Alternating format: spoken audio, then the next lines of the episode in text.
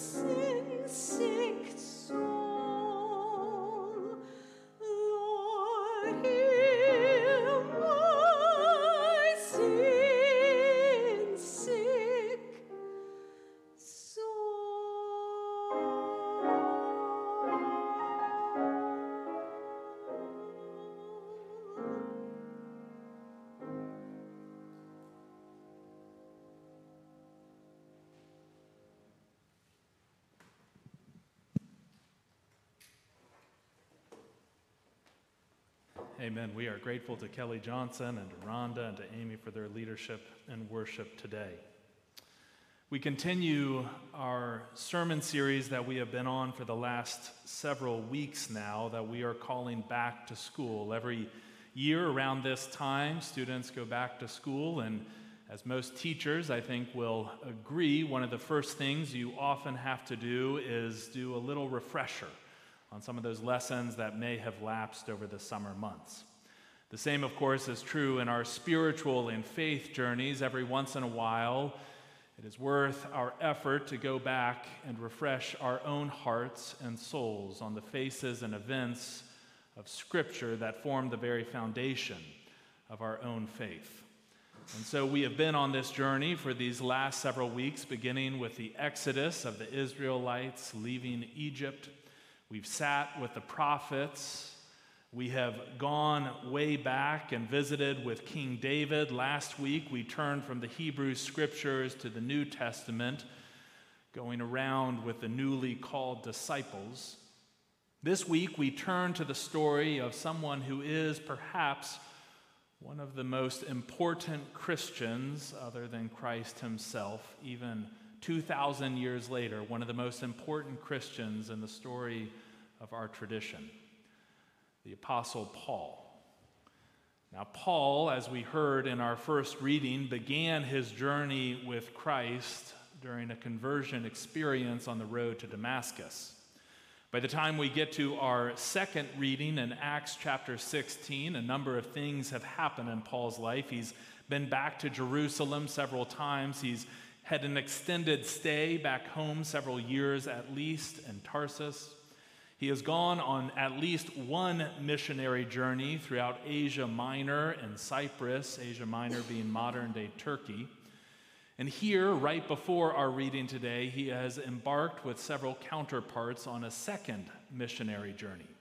One that up until this point was intended to simply be a retracing of the first Uh, going back to some of those people and churches and communities that Paul and his colleagues had helped to establish.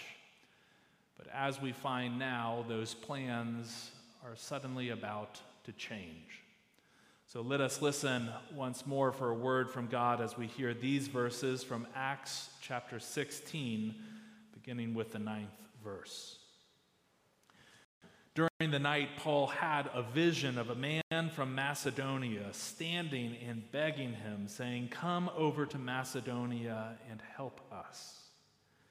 After Paul had seen the vision, we got ready at once to leave for Macedonia, concluding that God had called us to preach the gospel to them. From Troas, we put out to sea and sailed straight for Samothrace. And the next day, we went on to Neapolis. And from there, we traveled to Philippi, a Roman colony in the leading city of that district of Macedonia. And we stayed there for several days. Now, on the Sabbath, we went outside the city gate to the river, where we expected to find a place of prayer. We sat down and began to speak to the women who had gathered there. And one of those listening was a woman from the city of Thyatira named Lydia, a dealer in purple cloth. She was a worshiper of God. The Lord opened her heart. The Lord opened her heart to respond to Paul's message.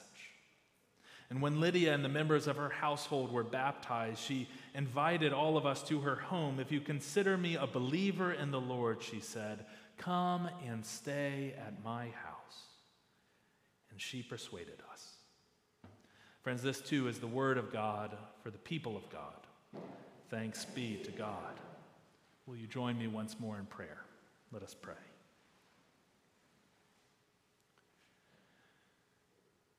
Good and gracious God, help us to bridge whatever void it is that is separating us this day from you. Indeed, O God, set our course that we might find ourselves on new shores this day with a fresh word from your Spirit.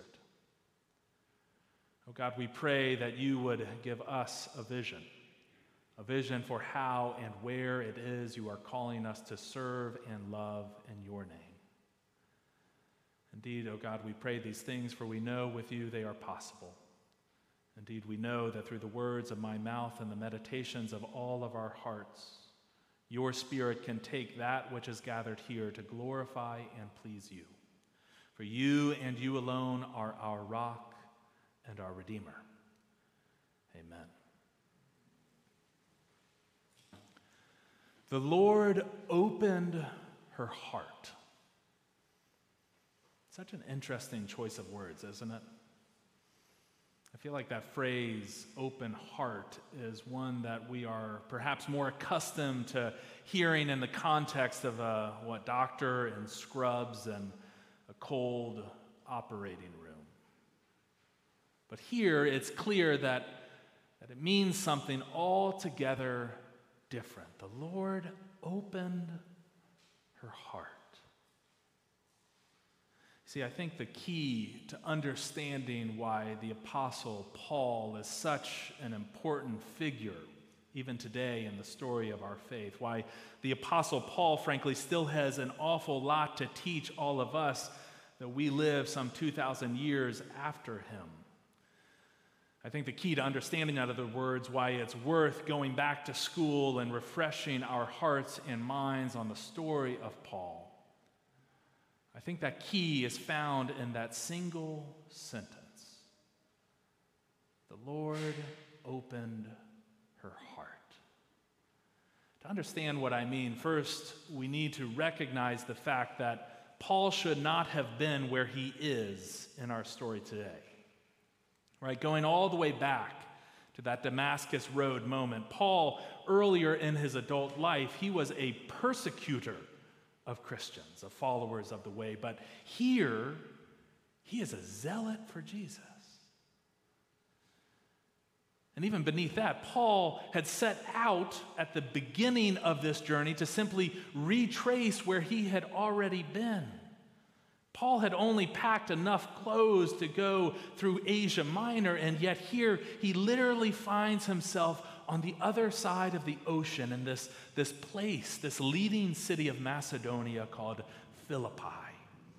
This passage today is the very first description of the Christian faith ever going beyond Asia Minor and the Middle East. This story is the first encounter that anyone has with Christ on the new continent called Europe. I mean, even within the story, Paul goes outside the city gates, our passage tells us, to find a place for prayer, presumably to find a place where he and maybe a small group of his followers can gather and pray. But instead, they find themselves sitting with a group of women. I mean, Paul is literally outside the city gates in this story in every sense of the word. And yet, it is precisely because Paul is where he is that another's heart is open to the Lord. I remember someone once telling me the story of a pastor who was interviewing for a new job, and the search committee did what search committees do. They took her around to all the best neighborhoods in their community. They took her around and wined and dined her at all the best restaurants. They showed her all the best schools for her kids. And by the time they finished the tour, they asked, Is there anywhere else you want to see? And she said, Yeah, take me. Take me to the place where your church never goes. Take me to the neighborhood. Take me to the street where human fragility and brokenness is not nearly as well hidden as it is in all the places you've already shown me. Take me, in other words, outside the city gates. You see, she understood what Paul clearly understands in our story today, which is that God uses unexpected people in unexpected places to open unexpected hearts through the power of the gospel that proclaims the wholly unexpected life, death, and resurrection of this man named Jesus Christ. But the equally amazing thing, I think, is what happens next in the story. Because Lydia's heart is open, but it doesn't end there. Lydia responds, Luke Acts tells us. She responds by inviting Paul where? Into her home. You know, if any of us meet a stranger who we're like, hmm, this person's kind of cool, right? The nice, polite thing that we usually do is maybe invite them out to coffee or lunch around the corner. This is sort of a nightmare scenario, I think, for many of us here. I know at least one person in my house, this would be a nightmare scenario for. You've just met this complete stranger. You haven't prepared anything in your home. You left that morning and locked the door behind you, expecting to come back by yourself. And now you are inviting a stranger into the most intimate space of your life, your home. We can learn so much about each other by going into our homes, right? I can imagine Lydia there unlocking the door and Paul following her across the threshold. And there's the half folded laundry still out in front of the TV. There the dirty dishes from the night before still spread out across the counter.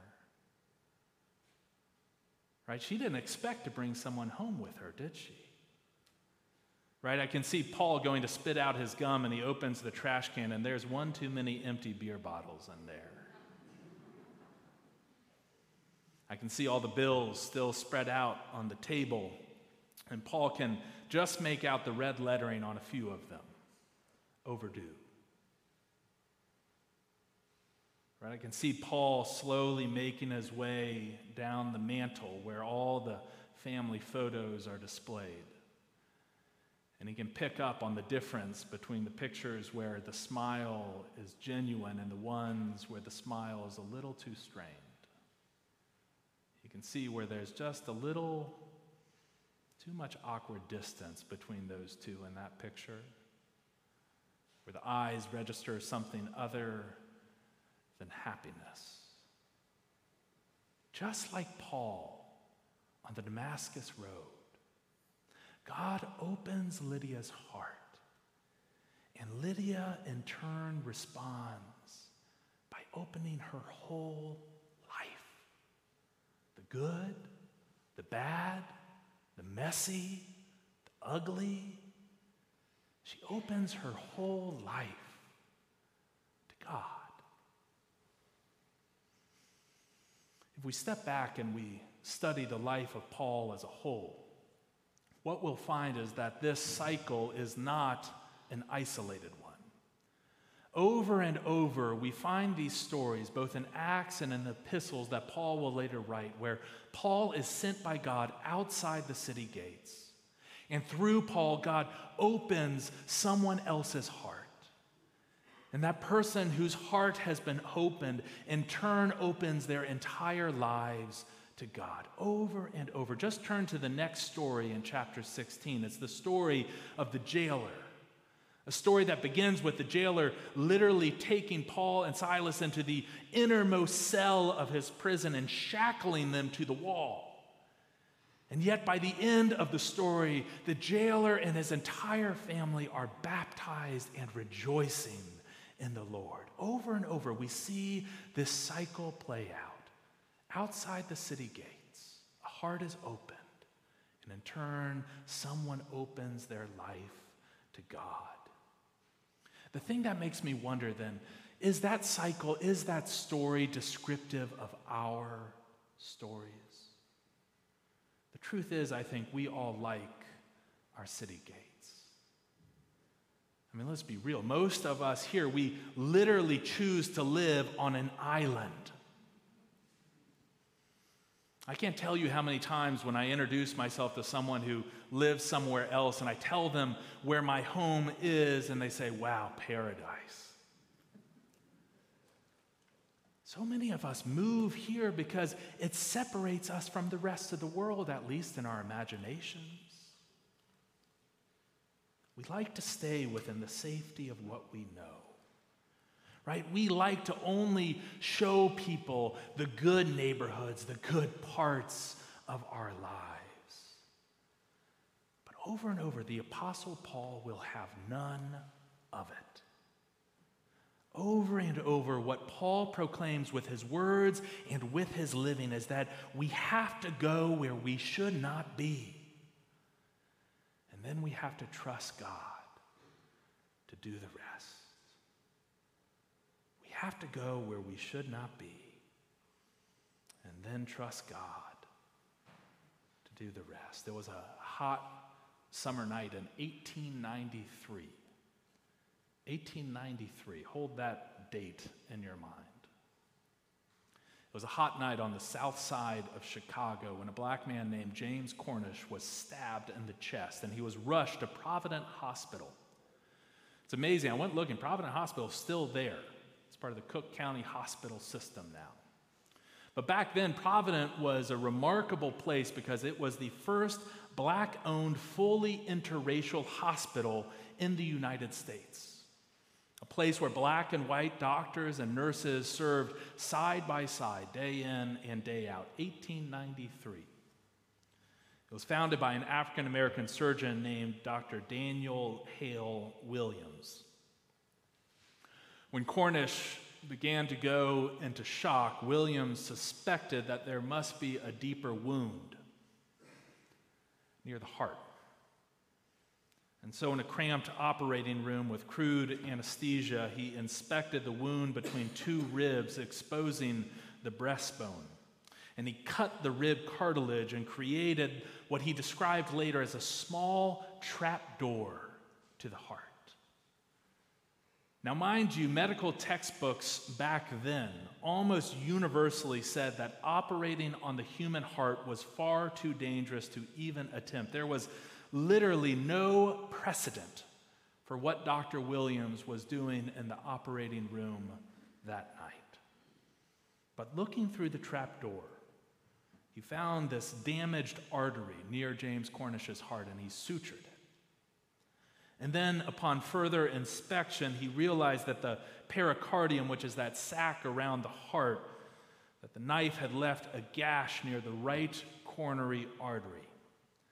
And so, with the heart still beating there in James Cornish's chest and a blood transfusion impossible, Dr. Williams rinsed the wound and he held the edges of the palpitating artery with forceps and carefully sewed it back together. Once the surgery was complete and James Cornish had been sent off to recovery, it marked the very first successful open heart surgery in human history. I think we go back to school on Paul because Paul reveals to all of us that the God we meet and worship in this space and out in the world beyond is one who sends unlikely people to unlikely places to save, literally save, unlikely lives. And the way God does that is by opening a trap door on unlikely hearts. Maybe even